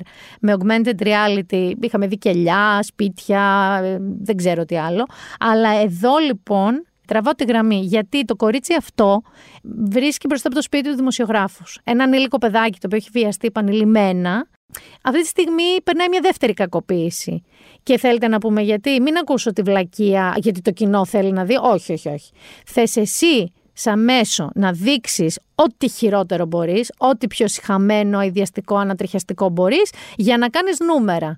Γιατί τα νούμερα φέρνουν λεφτά. Άρα δεν βλέπω φοβερή διαφορά από την εκμετάλλευση ενός παιδιού για λεφτά με αυτό που κάνουν πάρα πολλά μέσα, έτσι. Συν το ότι έχουν βγάλει παιδιά από ένα ψιλικατζή ή ένα random κάτοικο κολονού μέχρι έναν άσχετο ψυχολόγο άλλης ειδικότητας να λένε το μακρύ και το κοντό τους. Ε, ε, θυμά αυτή τη fake πρόεδρο των εκδεδομένων γυναικών με το στικάκι, την βγάλανε στα σωστά τους χωρίς να διασταυρώσουν καν τι είναι αυτό που βγάζουν. Ε, το παιδάκι αυτό είναι 12 χρονών. Ε, έχει επαφή με την πραγματικότητα, βλέπει τηλεόραση. Δεν γίνεται να κάνετε αυτό που κάνετε. Και βέβαια θα έρθω να σου δώσω το κερασάκι στην τούρτα, θα το ακούσεις και ηχητικά. Είναι όταν ο Γιώργος Λιάγκας, κοιτώντας το κινητό του, είπε τα εξής. Λοιπόν, θέλω να διορθώσω το ρεπορτάζ που έδωσα πριν. Σας παρακαλώ πολύ. Θέλω να διορθώσω το ρεπορτάζ. Γιατί βλέπω τώρα φωτογραφίες και δεν μπορώ να το διαχειριστώ κιόλας. Γιατί είμαι και πατέρας. Σας είπα ότι στο υπόγειο που ζούσε τη φρίκη το παιδάκι, αυτός που το βίαζε, τράβαγε φωτογραφίες και σας είπα ότι στις φωτογραφίες που είχε αστυνομία δεν φερόταν το πρόσωπό του. Ε, στη φωτογραφία που τώρα είδα τέλος πάντων, φέρετε το πρόσωπό του, του Ηλία Μίχου, και φαίνεται να έχει και κάμερα εκεί κάτω. Φαίνεται να έχει και κάμερα και φαίνεται όλη η σεξουαλική πράξη, ο βιασμός με το ανήλικο, το 11χρονο. Δεν ξέρω, ειλικρινά δεν ξέρω, παιδιά. Συγγνώμη, ζούμε σε μια ευνομούμενη δημοκρατική πολιτεία. Και υπάρχουν νόμοι και κανόνες. Δεν ξέρω αν δικαστής, αν άνθρωπος, αν θεός μπορεί να ακούσει την οποιαδήποτε δικαιολογία ή άλοθη που μπορεί να σχηματίσει, να πει αυτός ο άνθρωπος. Δεν ξέρω, βλέπω αυτές τις εικόνες με, ένα, με πρωταγωνιστή. Δεν, μπο, δεν μπορώ να προλογία. Και το τέρας και το αλήθεια μου φαίνεται λίγο. Και βγήκε χθες και είπε μέσα από τη φυλακή ότι δεν φταίω εγώ τη βρήκα έτοιμη. Και έτσι να ήταν. Οι φωτογραφίες που τώρα είδα με έχουν σοκάρει. Με έχουν παγώσει. Και το ξαναλέω, στις φωτογραφίες αυτές έχει βγάλει και το πρόσωπό του. Είναι φωτογραφίες στις οποίες φαίνεται και ο ίδιος. Ενώ το πρωί σας είπα ότι δεν φαινόταν, έτσι είχα πληροφόρηση. Τώρα τις είδα. Σε κάποιες δεν φαίνεται. Σε κάποιες είναι που τραβάει το κοριτσάκι φωτογραφία, συμμετέχει το κοριτσάκι, υπάρχει φωτογραφία. Πώς, δεν, δεν μπορώ να καταλάβω. Δεν, δεν- δηλαδή και οι ψυχολόγοι τώρα μας λένε κάθε μέρα, δεν είπε δηλαδή πώς, πώς, πώς, πώς, πώς, με το 11χρονο. Ότι δηλαδή ενώ ήταν στην εκπομπή του live, κοίταξε το κινητό του και είπε ότι είδε λοιπόν τη φωτογραφία του παιδιού με το πρόσωπο του Λία Μίχου να φαίνεται την ώρα της πράξης. Εγώ έχω και την απλή ερώτηση, από- που- γιατί, γιατί υπάρχει στο κινητό του Γιώργου Λιάγκα αυτή η φωτογραφία; Όπως γιατί βγήκε και από ποιον η κατάθεση της μικρής. Η κατάθεσή της. Δε, αυτά είναι κομμάτι μιας δικογραφίας η οποία είναι αυτή τη στιγμή σε εξέλιξη. Πώς γίνεται να συμβαίνει αυτό; Πώς γίνεται, να, δηλαδή πώς γίνεται; Και βέβαια, βέβαια, θέλω λίγο να σταθούμε σε αυτό, ε, γιατί αυτό είναι ένα τεκμήριο, αυτό που είχε, όπως είπε ο Γιώργος Λιάγκας, στο κινητό του. Έξαλλος, λέγοντας ότι είναι και πατέρας, οκ, αλήθεια. Δηλαδή είναι σαν αυτό που λέγανε έχω αδερφή κι εγώ για τις γυναικοκτονίες. Λοιπόν, τελικά, τελικά, να σας πω ότι κάπως το μάζεψε, γιατί υπήρχαν ε, καταιγισμός αντιδράσεων. Πια ότι κάπου κόκκινη γραμμή, κόκκινη γραμμή, κόκκινη γραμμή. Είπε λοιπόν, σας διαβάζω, είπα κάτι χθες και παρεξηγήθηκε, έτσι όπως το είπα και οφείλω να το πω. Τη μικρή την έχω δει και σας έχω περιγράψει ότι είναι αγγελούδι. Λες και είχε αυτό κάποια σχέση, έτσι. Ένα κοριτσάκι 11-12 χρονών, ένας μίσχος. Την έχω δει στα social media τα δικά της, έχει πρωταγωνιστεί σε διαφημιστικό στο παρελθόν. Ε, ε, αλήθεια δεν καταλαβαίνω, δηλαδή, ότι είναι ένα ωραίο 11χρονο. Δεν, δεν καταλαβαίνω. Και συνεχίζει. Δεν έχω δει σε καμία περίπτωση όλα αυτά που αποτελούν αυτά που καταγγέλλονται, τις πράξεις. Όμως μου έρχεται ρεπορτάζ. Και όταν χθες σας είπα ότι δεν ήταν η φάτσα του 53χρονου στη φωτογραφία, μετά μου ήρθε το στοιχείο του ρεπορτάζ που έλεγε ότι στις φωτογραφίες που υπάρχουν και στα βίντεο φαινόταν η φάτσα του τέρατος. Δεν έχω καμία πρόσβαση σε καμία δικογραφία, γιατί είναι παράνομο, παιδιά. Να το ξεκαθαρίσω. Με άλλα λόγια, να, να πω εγώ τι ακούω τώρα, εδώ από αυτή τη δήλωση, ότι ή πήγε να μπαλώσει αυτό που έκανε το ατόπιμα, γιατί είναι ποινικό αδίκημα να έχει στα χέρια σου πιστήρια που είναι στο δικαστήριο, ή, και το θεωρώ πιθανότερο σενάριο προσωπικά αυτό, παραδέχτηκε λίγο πολύ, γιατί αν δεν κοιτούσε εκείνη τη στιγμή τη φωτογραφία και έκανε όλο αυτό το σοου που ακούσατε, ότι έστησε ένα σοου πάνω σε μια υπόθεση, χωρίς να έχει τη φωτογραφία, που απαιτεί μάλλον θα έλεγα σεβασμό στο ελάχιστο. Λοιπόν, εγώ θέλω να σας πω ότι εμ, αυτή είναι η κόκκινη γραμμή μου, εμένα, πραγματικά. Δηλαδή παρακολουθώ την υπόθεση Σαγεράκη με την έννοια ότι δεν θέλω και θα κατέβω στο δρόμο πραγματικά να δω να συγκαλύπτεται το παραμικρό, το παραμικρό, αλλά πραγματικά δεν θα γίνω όρνιο, δεν θα γίνω γήπας. Θα γίνω γεράκι να προσέξω σαν πολίτης που τον νοιάζει. Θα, θα γίνω γεράκι να προσέξω και να έχω την έννοια μου και να πω ότι αν ακούσω, αν αντιληφθώ οτιδήποτε γύρω μου που αφορά παιδί, αδύναμο άνθρωπο, οτιδήποτε, θα το καταγγέλω, θα μπλέκω. Το έχουμε ξαναπεί αυτό. Γιατί πολλές φορές λέμε, αλλά τώρα που να μπλέκεις, ναι εντάξει. Ακούμε δίπλα να συμβαίνει αυτό. Που να, να μπλέξεις, να μπλέξεις, γιατί βλέπεις τι γίνεται. Και δεν είναι μόνο αυτή η δισιογραφία, έτσι. Έχετε προσέξει ότι την τελευταία μόνο εβδομάδα έχουμε ακραίες περιπτώσεις βιασμών ενηλίκων, ανηλίκων, πάρα πολύ μικρών παιδιών. Ένα πράγμα που είναι εκτός ελέγχου. Και επειδή με ρωτήσατε και αυτό, ναι, η γνώμη μου είναι ότι όταν κάποιος παιδοβιαστής ταυτοποιείται, τι εννοώ, καταδικάζεται εννοώ από τη δικαιοσύνη και εκεί είναι και η μεγάλη μου διαφορά με αυτό που είπε ο κύριος Κικίλιας, ότι να διαπομπεύονται οι παιδοβιαστές και οι παιδεραστές ακόμα και αν δεν έχουν καταδικαστεί από τη δικαιοσύνη για να προσέχει η κοινωνία, όχι, όχι, ποτέ. Όταν όμως ταυτοποιηθούν και καταδικαστούν από τη δικαιοσύνη, ναι, να δημοσιοποιούνται τα ονόματά τους. Δεν είναι μια καινούρια και πρωτότυπη πρακτική. Είναι κάτι που στην Αγγλία, από όσο ξέρω και στην Αμερική, τουλάχιστον δεν ξέρω για άλλες χώρες, ισχύει για να μπορούν ακριβώς οι άνθρωποι να έχουν την έννοια και τη φροντίδα λίγο των παιδιών τους από τους γνωστούς παιδοβιαστές. Γιατί δεν είναι όλοι γνωστοί. Σε καμία όμως περίπτωση αν δεν έχουν καταδικαστεί. Εκεί είμαι τελείως αντίθετη με αυτό που είπε ο κύριος Κικίλιας. Και για να λήξουμε αυτή την την τραγική ιστορία, θέλω να σας πω το εξής. Ε, και εμένα δεν είναι εύκολο, και σένα φαντάζομαι Γιάννη, σου έρχονται από παντού πληροφορίες. Ό,τι και να ανοίξεις, όπου και να μπει, σου έρχονται πράγματα σε σχέση με αυτήν την υπόθεση. Η γνώμη μου λοιπόν είναι να είστε λίγο ψύχρεμοι και ήρεμοι και να κάνετε λίγη δουλειά με τον εαυτό σας. Να διαλέξετε από πού ενημερώνεστε και σε ποιο βαθμό. Μην πέσετε στην εύκολη παγίδα του τρόμου και της φρίκης που πολλές φορές μας ελκύει σαν είδος. Δηλαδή, μην μπείτε στη διαδικασία ότι όσο χειρότερες πληροφορίες που λαμβάνετε, τόσο δεν μπορεί να σταματήσετε να τις διαβάσετε. Να κάνετε το ακριβώς αντίθετο. Και είναι αυτό που σας είπα, να είμαστε γεράκια, να μην είμαστε όμως γήπες. Είναι άλλο το ένα, άλλο το άλλο. Να μιλάμε, να αντιδρούμε, να παρακολουθούμε, αλλά όχι να στεκόμαστε σαν όρνια δίπλα από ε, πόνο, δίπλα από ανθρώπους κατεστραμμένους που θα έχουν σε όλη τους τη ζωή να διαχειριστούν ένα τραύμα, ας μην είμαστε κομμάτι αυτού του τραύματος. Εγώ αυτό λέω, το κλείνω εδώ, αυτό, δεν έχω κάτι άλλο να σας πω. Νομίζω ότι στους δύο, δεν ήταν δύο, ήταν λίγο παραπάνω άνθρωποι. Ε, στα δύο ερωτήματα, ας πούμε, που μου θέσατε, απάντησα. Αυτή είναι η δική μου τοποθέτηση. Και το βασικότερο είναι να ξέρετε, να ενημερωθείτε για το πώς μπορούμε να αντιμετωπίσουμε αντίστοιχα περιστατικά, πού μπορούμε να τα καταγγείλουμε και πώς μπορούμε να βοηθήσουμε, συν άνθρωποι που σχετίζεστε με παιδιά, που είστε δάσκαλοι, που είστε γυμναστές, που είστε, έρχεστε σε επαφή με παιδιά, να προσέξτε, γιατί υπάρχουν εκπαιδευτικά σεμινάρια, ας το πούμε, να προσέχετε τα σημάδια. Γιατί δεν θα έρθει ένα παιδάκι μόνο του πολλές φορές να σας πει κάτι. Υπάρχουν όμως σημάδια. Οπότε όσοι σχετίζεστε επαγγελματικά με παιδάκια, να έχετε και τα ματάκια σας έξτρα ανοιχτά. Παίρνω βαθιά ανάσα, γιατί συμβαίνουν και άλλα.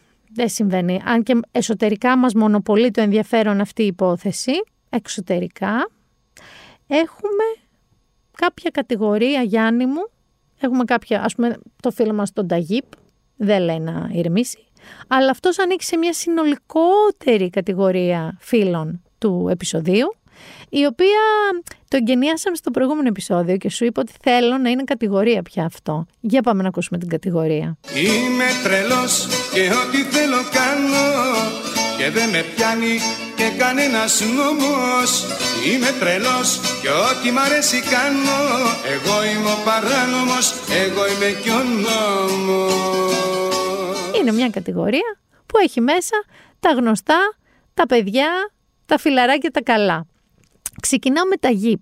Θυμάστε που ο Κιμ Γιονγκούν αμόλυσε κάτι βαλιστικούς πυράβλους και μετά απάντησε και η Νότια Κορέα παρά με την Αμερική. Σου λέει ο Ταγίπ, εγώ όχι. Εγώ όχι. Εγώ δεν έχω. Δεν έχω εγώ βαλιστικό πύραυλο να πετάξω. Και πέταξε. Πέταξε κάτι που λέγεται Τέιφαν ή Ταϊφούν. Παιδιά, δεν ξέρω πώς προφέρεται.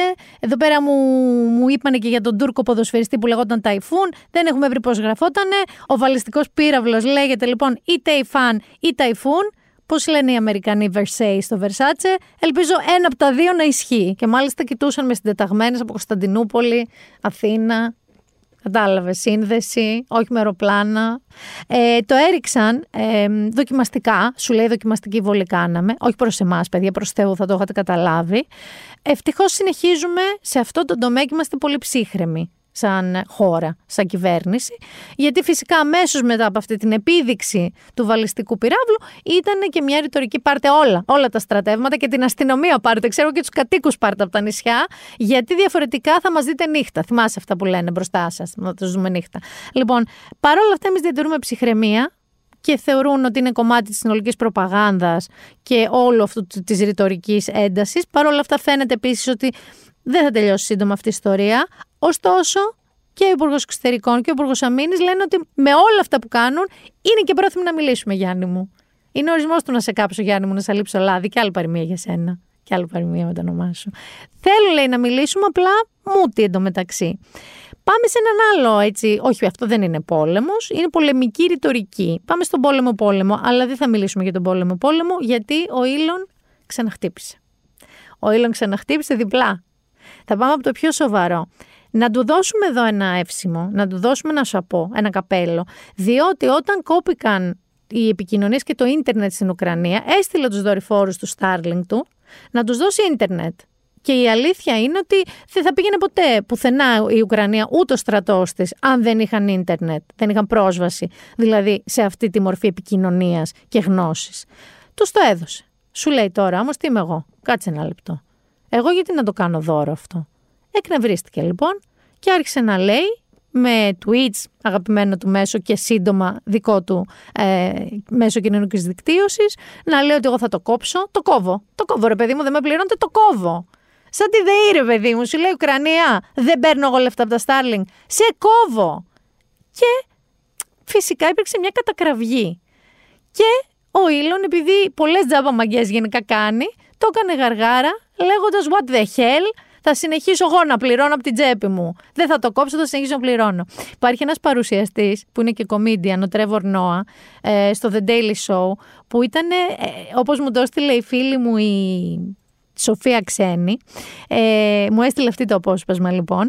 Ε, ακούστε τι λέει για αυτόν. Ότι, ότι και καλά κάνεις το καλό, αλλά in the bitchiest possible way και κάνει ένα φανταστικά αστείο παραλληλισμό, Γιάννη, αν ο Μάρτιν Λούθερ Κίνγκ ήταν σαν τον Ήλον, πώς θα ήταν η ομιλία του I have a dream. Πάμε να τα ακούσουμε λίγο. The reversal coming after exclusive CNN reporting that SpaceX sent a letter to the Pentagon warning that it may stop funding the service unless the U.S. military kicks in tens of millions of dollars each month. Musk tweeting this weekend, the hell with it. Even though Starlink is still losing money and other companies are getting billions of taxpayer money, we'll just keep funding the Ukraine government for free. You know, Elon Musk is the only person who can do a good thing, but in the bitchiest way possible. you know, it's just like, guess I'll just keep helping Ukraine for free. like, look, I'm not to even try to tell Elon Musk how to use his money, but I will tell you this, Elon. This is not how you get remembered as an inspiring figure in history. Right? You're doing a good thing, but then you're saying it like that? Can you imagine if Martin Luther King Jr. had this attitude when he was trying to do his good? Have a dream, I guess. Because I don't see nobody else having a dream, so I guess it's on me. I gotta sleep 20 hours a day because these bitch asses don't want to come up with dreams of their own. People be like, Martin, you want to go to the club, but I can't. I gotta go home to sleep because I gotta have a dream.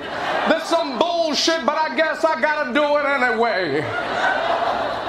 It wouldn't be the same.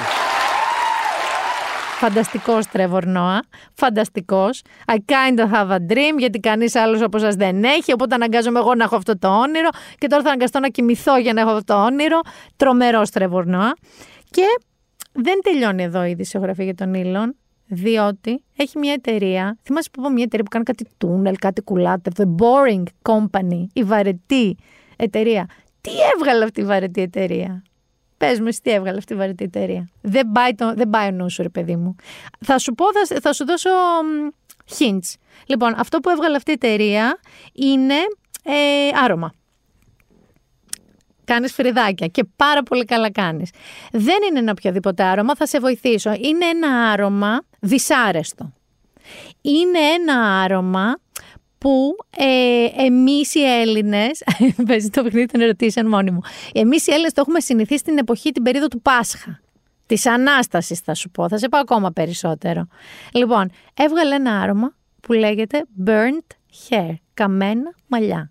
Όποιος έχει πάει σε ελληνική ανάσταση και έχουν αρπάξει τα μαλλιά, ελπίζω έχει τα δικά τους της μπροστινής, ξέρει γιατί μιλάμε. Αυτό που του καψαλισμένου, της καψαλισμένης τρίχας, αυτή η φρικτή, φρικτή μυρωδιά. Ε, όχι μόνο το έβγαλε, να σου πω και πόσο κάνει. 100 δολάρια για να μυρίζεις σαν καμένε τρίχες. Λες και δεν μπορείς να πάρεις έναν αναπτήρα, να κάψεις την άκρη του μαλλιού σου μόνος σου, να μυρίζεις καμένε τρίχες, να πάρεις το άρωμα του ήλων.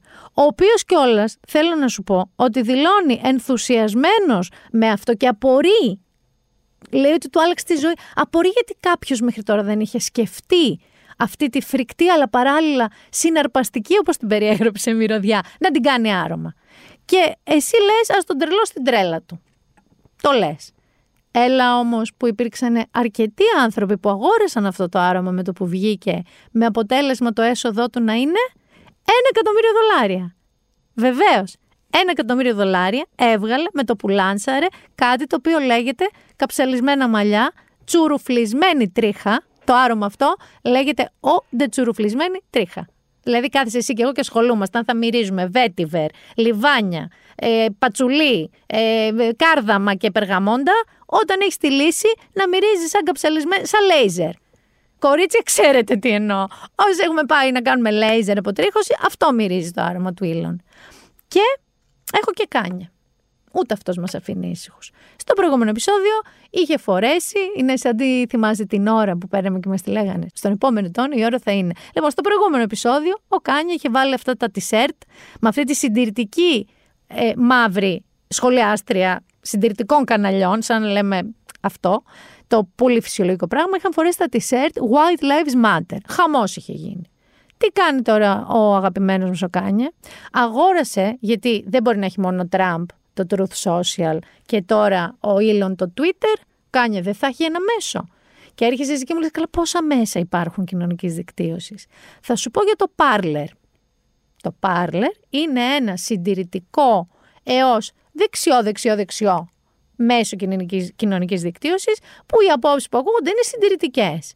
Το αγόρασε λοιπόν αυτό σε μια προσπάθεια διαφύλαξης της ελευθερίας του λόγου και με, για να είναι σίγουρος ότι δεν θα του κλείνουν τους λογαριασμούς στα άλλα, τα κανονικά μέσα που έχουμε υπόλοιποι. Διότι του κλείσαν πρόσφατα το λογαριασμό στο Twitter επειδή έκανε ένα αντισημιτικό σχόλιο.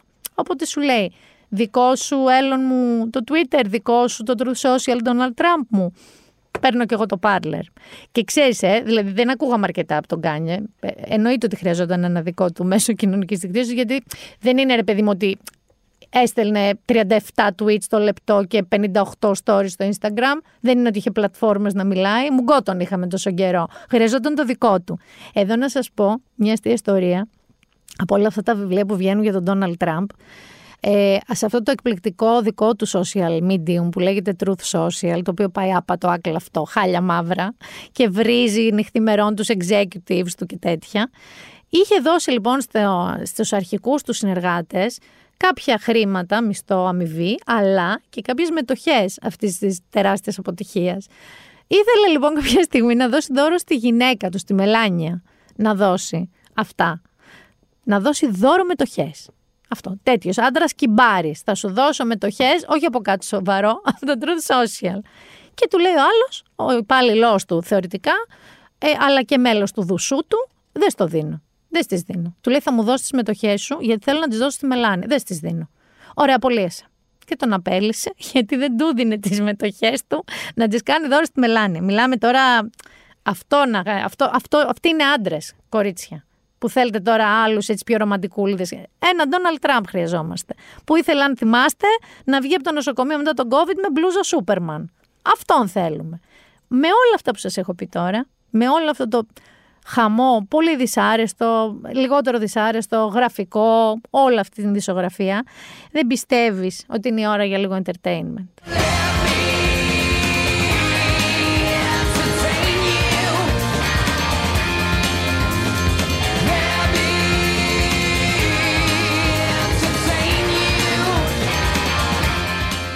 Άφησα για το entertainment, να ξέρετε. Άφησα για το entertainment και την ελληνική τηλεόραση. Θέλω, Γιάννη, αυτή τη φορά να πάρεις μικρόφωνο να μιλήσεις. Είδες αυτή η νυχταμένη; Είδες. Παπακαλιά, τι είδες; Είδες. Ωραία. Πάμε να πούμε γιατί τα είδα κι εγώ. Στις ξενιτιές, στις αλλά αυτά τα είδα, παιδιά. Λοιπόν, πάμε αυτή η νυχταμένη.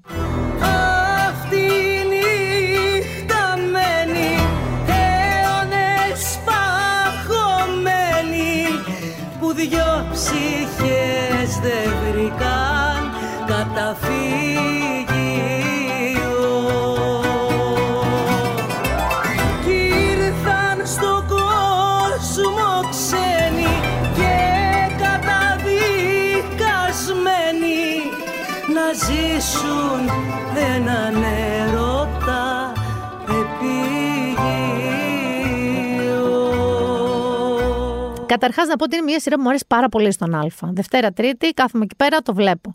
Ή το βλέπω μετά στο site του Α.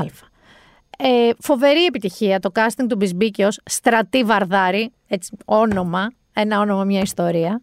Πεθαίνω για αναμάσχα στο ρόλο της Διαμάντος, της ας πούμε γυρεάς τραγουδίστριας του Ονείρου και μου αρέσουν και πάρα πολύ και η Λιάννα Μαυρομάτη που είναι η κόρη της Λίλα Σκαφαντάρη, το έχουμε διαβάσει παντού πια, εντάξει, είναι η κόρη της Λίλα Σκαφαντάρη, αλλά είναι και λίγο αυτόφωτη πια, είναι καλή ηθοποιός και η κόρα Καρβούνη καταπληκτική ηθοποιός στο ρόλο της Νίτσας. Έχω όμως μία ένσταση και μου αρέσει και ο Στάνκογλου πάρα πολύ στο ρόλο του, εξαιρετικός. Είναι το Αγρίνιο. Έχετε πάει ποτέ στο Αγρίνιο; Ε, δεν μπορεί. Κάνα, κάνα φίλο έχετε. Εγώ έχω την Άνση, τη φίλη μου. Έχεις εσύ ακούσει ότι όλο το αγρίνιο δεν λέει νικελί, ούτε ένα αγρίνιο; Κανένας; Δηλαδή λένε ανερυθρίαστα σε αυτή τη σειρά όλοι αγρίνιο, ούτε ένας λέει αγρίνιο. Λένε όλοι όνειρο, ούτε ένας λέει όνειρο. Δηλαδή πείτε μου εσείς, η Νίτσα που λέγεται Νίτσα, ούτε ένας αγρινιάτζ δεν τη λέει Νίτσα. Είναι σοβαρά πράγματα αυτά. Εγώ θεωρώ αυτό ένα τεράστιο σεναριακό κενό. Δηλαδή, είναι από τις πόλεις της Ελλάδας, όπως και η Λάρισα, που έχουν λαλιά.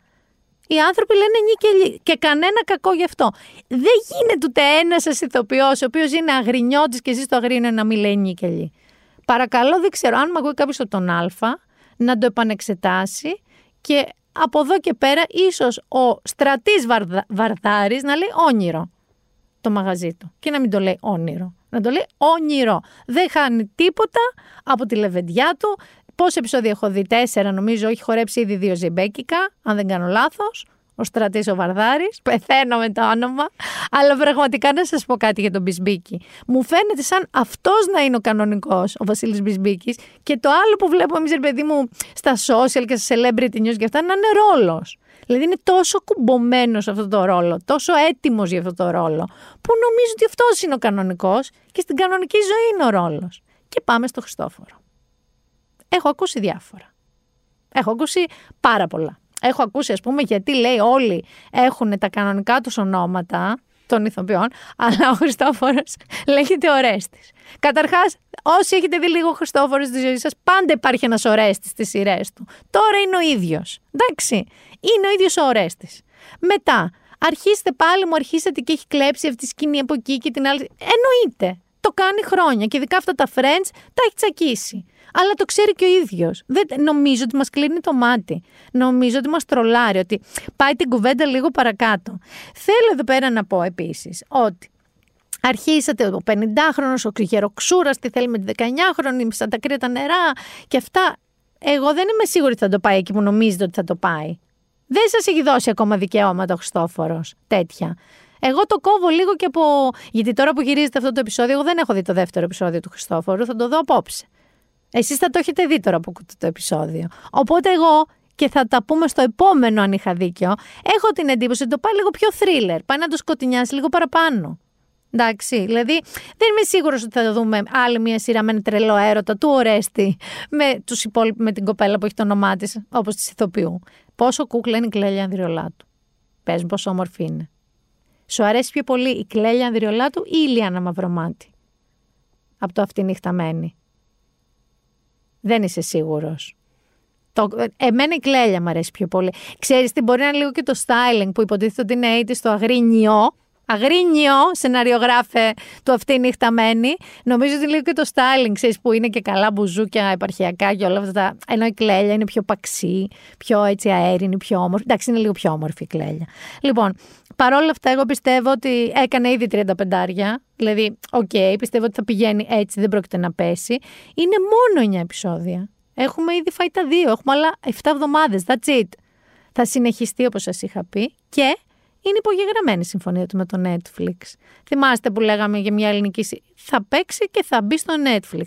Γι' αυτό και δεν μπορούμε να το βρίσκουμε. Μετά. Δηλαδή, άμα δεν το δούμε, πρέπει όντως, αλλά παλαιά, να στυνόμαστε να το δούμε. Εκεί. Λοιπόν, και θέλω να σας πω ότι συνεχίζω και βλέπω και τη σειρά «Κάνω ότι κοιμάσαι», που κακώς το λέω τη σειρά του Σπύρου Παπαδόπουλου, γιατί θα σας πω κάτι.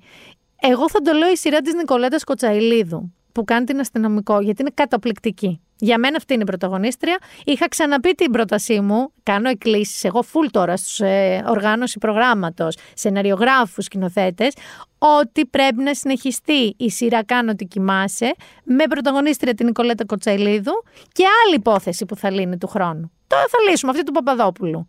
Του χρόνου άλλη υπόθεση, αλλά αυτή να είναι εκεί. Μαζί με τον ε, Καπετανάκο, τον άλλο ηθοποιό που κάνει τον αστυνομικό. Είναι τρομερό ντουέτο. Λοιπόν, με δυσκολεύουν όλα αυτά, Γιάννη μου, γιατί μερικές ώρες έχει μέρε συγκεκριμένες. Δεν έχουμε καταφέρει ακόμα να, να σπάσουμε το 24ωρο, να το αυξήσουμε. Ε, ζορίζομαι στο να δω ξένες σειρές. Γιατί πρώτη φορά, αλήθεια, στη ζωή μου βλέπω τόσες ελληνικές σειρές. Παρόλα αυτά για εσά κάτι κατάφερα. Επειδή έρχεται Halloween και τώρα θυμάσαι, μέχρι πριν τέσσερα χρόνια, ηρωνευόμασταν. Είχες και στο χωριό στην καρδίτσα μορικολοκύθε. Τέτοια ακουγόντουσαν, ωραιότητες. Σε κάθε περίπτωση, εγώ σας έχω πει που στέκομαι where I stand σε αυτά τα πράγματα. Θες και περνάς καλά να γιορτάζεις εσύ τώρα Halloween; Γιόρταζε, ρε φίλε. Εσένα τώρα σου πέφτει λόγος, άλλος θέλει να δει φάντασμα και να κάνει trick or treat με το γείτονά του. Τι σε κόφτει εσένα να του θυμίσεις ότι στο γαρδίκι τρικάλων που είναι η καταγωγή του δεν έχουν Halloween, δεν έχουν. Τώρα που μένει στο Παγκράτη έχει. Σιγά. Λοιπόν, επειδή λοιπόν έρχεται και Halloween και Black Friday, αυτό δεν σας χάλασε το ξενόφερτο, το Black Friday, που φεύγουν οι τηλεοράσεις σας στα ψωμάκια. Λοιπόν, επειδή έρχεται Halloween, σας έχω διαλέξει τι σας έχω διαλέξει, σας έχω διαλέξει σειρές λίγο τρόμου, λίγο μυστηρίου, λίγο έτσι όπως πρέπει να είναι σειρές. Γιατί με το που μετά το γαϊδούρο καλό καιρό, όσο έχει ήλιο, κάπως δεν μου κολλάει. Αλλά με το που χειμωνιάζει λίγο, Γιάννη, δώσε μου μυστηρίου και τρόμου και πάρουμε την ψυχή. Και ξεκινώ. Επειδή την αναφέραμε και την Naomi Watch πριν με την εμεινόπαυση και επειδή η Naomi Watch είναι επίσης πρωταγωνίστρια του νούμερο 1 στο Netflix από σειρές αυτή την εβδομάδα, The Watcher. Ο Ryan Murphy είναι αυτός που έκανε και τον Dahmer, τον Jeffrey Dahmer. Λοιπόν, έκανε ρεκόρ να πούμε με τον Jeffrey Dahmer, έτσι. Λοιπόν, και προχωράμε τώρα με την ιστορία του The Watcher. Η σειρά βασίζεται σε μια πολύ περίεργη αλλά αληθινή ιστορία που είχε αναφερθεί για πρώτη φορά στο New York Magazine για ένα παντρεμένο ζευγάρι που αγοράζει το σπίτι των ονείρων του στο προάστιο του New Jersey και αρχίζει να τρομοκρατείται από έναν ανώνυμο επιστολογράφο στην όχι και πολύ φιλόξενη γειτονιά τους. Καταρχάς, πας στο New Jersey, δεν ξέρω τι ελπίζεις για τη ζωή σου. Πας και μετακομίζεις στο New Jersey, καλά να πάθεις εν μέρη, λέω εγώ τώρα. Όσοι έχετε πάει ξέρετε στο εκλεκτό cast βρίσκεις τους Naomi Watts, Bobby Cannavale, hot, αν και δεν παίζει το hot εδώ, Jennifer Coolidge, θεάρα, White Lotus αν το έχετε δει, Μία Farrow, η οποία παιδιά θέλω να σας πω ότι μου βγάλε vibes μωρό της Rosemary. Αυτή η γυναίκα είναι σαν φτιαγμένη για τέτοια έτσι σκοτεινά ας πούμε πράγματα και Margot Martindale. Λοιπόν, The Watcher, οπωσδήποτε, ακούστε με, υπάρχει ένα μεγάλο debate για το τελευταίο επεισόδιο. Μην το ακούτε, δείτε το μόνοι σας και κρίνετε και πείτε μου στο άλλο επεισόδιο, μην είσαι ηλίθια, τι μας έβαλες και το είδαμε. Ή μήνα μπράβο, τι ωραία σειρά. Εγώ είμαι στο μπράβο, τι ωραία σειρά. Δεν θα με έλεγα ηλίθια προφανώς. Με λέω συχνά βέβαια. Πάμε επόμενη. Πολύ, πολύ, πολύ, πολύ ενδιαφέρουσα σειρά. The Midnight Club. Λοιπόν, αυτό βασίζεται στη σειρά βιβλίων του Christopher Pike, το Midnight Club, έτσι ομώνυμη είναι, και ακολουθεί τα οκτώ μέλη ενός ανεπίσημου κλαμπ που γνωρίζουν ότι είναι μοιραίο να πεθάνουν σύντομα. Το ξέρουν με κάποιο τρόπο. Και έτσι συναντιούνται κάθε βράδυ και λένε τρομακτικές ιστορίες. Η μεταφορά έρχεται από τον Mike Flanagan, πεθαίνω εγώ γι' αυτόν. Αν έχετε δει The Haunting of Hill House, The Haunting of Bly Manor, Gerald's Game κτλ. Τον λατρεύετε. Τον ξέρετε ήδη. Είναι δική του δουλειά, σας το συστήνω. Επίσης, άσχετο, δεν είναι η τρίτη σειρά, τώρα θα σας την πω. Αν ε, έχετε δει Sinner με τον καταπληκτικό Bill Pullman, δείτε το. Είμαι λίγο με την τέταρτη σεζόν του The Sinner και με την τρίτη ήμουνα. Παρ' όλα αυτά είναι η τελευταία του σεζόν. Οπότε κλείστε τον κύκλο, άμα είστε λίγο εμμονικοί σαν και εμένα. Και θα σας πω τώρα και την τρίτη σειρά που είχα πλάνα να σας πω, γαλλική. Λέγεται Μαύρες Πεταλούδες στο Netflix και αυτή, Les Papillons Noirs. Και η ιστορία έχει ως εξής. Ε, ο Άλμπερ Ντεζιντέριο είναι ένας έτσι ταπεινό χαμομηλάκι συνταξιούχος και αποφασίζει τώρα αυτός να προσλάβει ένα συγγραφέα, το κάνουν αυτό πολύ συχνά, για να του γράψει τα απομνημονεύματά του. Ωραία μέχρι εδώ, ωραία μέχρι εδώ. Ξεκινά λοιπόν να λέει μια φανταστική, ένα love story που είχε με τη Σολάνζ, μια κοπέλα στα 70s και τελικά καταλήγει να είναι η ομολογία ενός ζευγαριού serial killers. Φοβερή σειρά, Papillon Noir. Φοβερό γύρισμα, όχι Αμερικανιά προφανώς γιατί δεν είναι Αμερικανική σειρά. Σας το συστήνω. Άρα έχουμε πει The Watcher, έχουμε πει The Midnight Club, έχουμε πει Black Butterflies ή Papillon Noir, ή δε, δε, επειδή εμένα δεν είναι στα ελληνικά το Netflix μου, Μαύρες Πεταλούδες, φαντάζομαι θα το λέει. Δεν νομίζω να το λέει κάτι άλλο. Και Sinner ε, σεζόν 4, αν δεν το έχετε δει. Ε, να σας πω ότι από εβδομάδα έρχεται και το καινούριο project του Guillermo Del Toro στο Netflix, το οποίο κάθε μέρα θα βγάζει δύο επεισόδια τρόμου, ιστορίες τρόμου, μέχρι τη μέρα του Halloween. Οπότε μείνετε και γι' αυτό alert, γιατί τώρα μιλάμε για Guillermo Del Toro, μιλάμε τώρα σαν όλα αυτά που να σας είπα, να είναι ένα πεντάχρονο που παίζει το φουρελί στο πιάνο και το άλλο είναι, ξέρω εγώ, ο, ο top πιανίστας του κόσμου ο Γκυγέρμου Ντελτόρο. Οπότε αν είστε φαν του horror, να έχετε το νου σας στο Netflix για το πότε θα σκάσουν τα δύο πρώτα επεισόδια. Και κάθε μέρα θα βγάζει δύο μέχρι και το Halloween. Και βιβλία σου έχω τρόμο. Αλλά όχι fiction, non-fiction. Σπάνια σας προτείνω βιβλία non-fiction, ε. Λοιπόν, αυτό είναι το Stephen King. Αλλά δεν είναι fiction. Και λέγεται ο μακάβριος χορός, η ανατομία του τρόμου. Εκδόσεις κλειδάριθμος. Λοιπόν, σας, σας λέω ένα μικρό απόσπασμα για να καταλάβετε περί τίνος πρόκειται. Αλλά αυτά τα τρία είναι όντως ξεχωριστά. Αναφέρεται στο Dr. Jekyll και Mr. Hyde, στο Δράκουλα και στο Frankenstein. Στέκουν στα θεμέλια ενός πελώριου ουρανοξύστη από βιβλία και φιλμ, τα γοτθικά του 20ου αιώνα, που έχουν γίνει γνωστά ως σύγχρονη ιστορία τρόμου. Λοιπόν, ε, τέτοιο στυλ διαβάζουμε σε ένα από τα πιο διαφορετικά βιβλία, βασικά το πιο διαφορετικό βιβλίο του Stephen King. Δεν είναι άλλη μια horror ιστορία. Είναι ένα non-fiction κείμενο που μελετά πώς ο τρόμος αποτελεί πολύ βασικό μοτίβο της σύγχρονης μυθοπλασίας. Είναι του 81, δεν είναι καινούριο βιβλίο, είναι best seller. Η Wall Street Journal το έχει ονομάσει ως ένα από τα κορυφαία βιβλία της αμερικανικής pop κουλτούρας και μπορείτε πλέον να το βρείτε μεταφρασμένο στις εκδόσεις κλειδάριθμους και λέγεται «Ο Μακάβριος Χορός». Είναι, παιδιά, εγώ τώρα το έχω ξεκινήσει, είναι ένα πάρα πολύ ενδιαφέρον βιβλίο και η μαγιά του Stephen King είναι ότι δεν είναι ένα βαρετό ατέρμονο δοκίμιο για το πόσο τρόμος είναι μέσα στη μυθοπλασία. Δίνει παραδείγματα, σειρές, ταινίες, χαρακτήρες που αγαπάμε όλοι. Σου λέει πράγματα που δεν είχε σκεφτεί για αυτούς. Σου εξηγεί πώς το μυαλό σου το τραβάει κάτι τέτοιο. Είναι ένα πάρα πάρα πολύ ενδιαφέρον βιβλίο και για όσους τέλος πάντων θέλετε να διαβάσετε ούτε μακαβριότητες ούτε non-fiction, έχω φρέσκο φρέσκο να σπαρταράει Τζον Φάντε, τον οποίο τον λατρεύετε. Εκδόσεις δώμα, το όργιο, ο σκύλος μου ο Ηλίθιος, ξέρετε τα βιβλία του.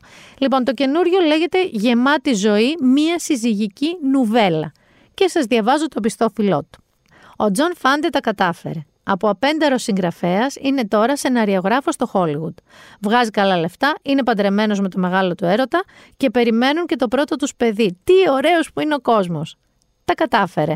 Τότε γιατί νιώθει τόσο μπερδεμένος; Μήπως επειδή η έγκυος γυναίκα του, η Joyce, τον έχει διώξει από το κρεβάτι τους; Μήπως επειδή του λέει πως τον συχαίνεται και πως εκείνος φταίει για όλα όσα της συμβαίνουν; Ναι, είναι πολύ μπερδεμένος. Και τα πράγματα μπερδεύονται ακόμα περισσότερο όταν υποχρεώνεται να κουβαλήσει σπίτι τον οξύθυμο Ιταλοαμερικανό πατέρα του, οικοδόμος στο επάγγελμα, και αστέρα του μελοδράματος, ο οποίος σύμφωνα με την Joyce, εκείνος φταίει για όλα και ο πατέρας του.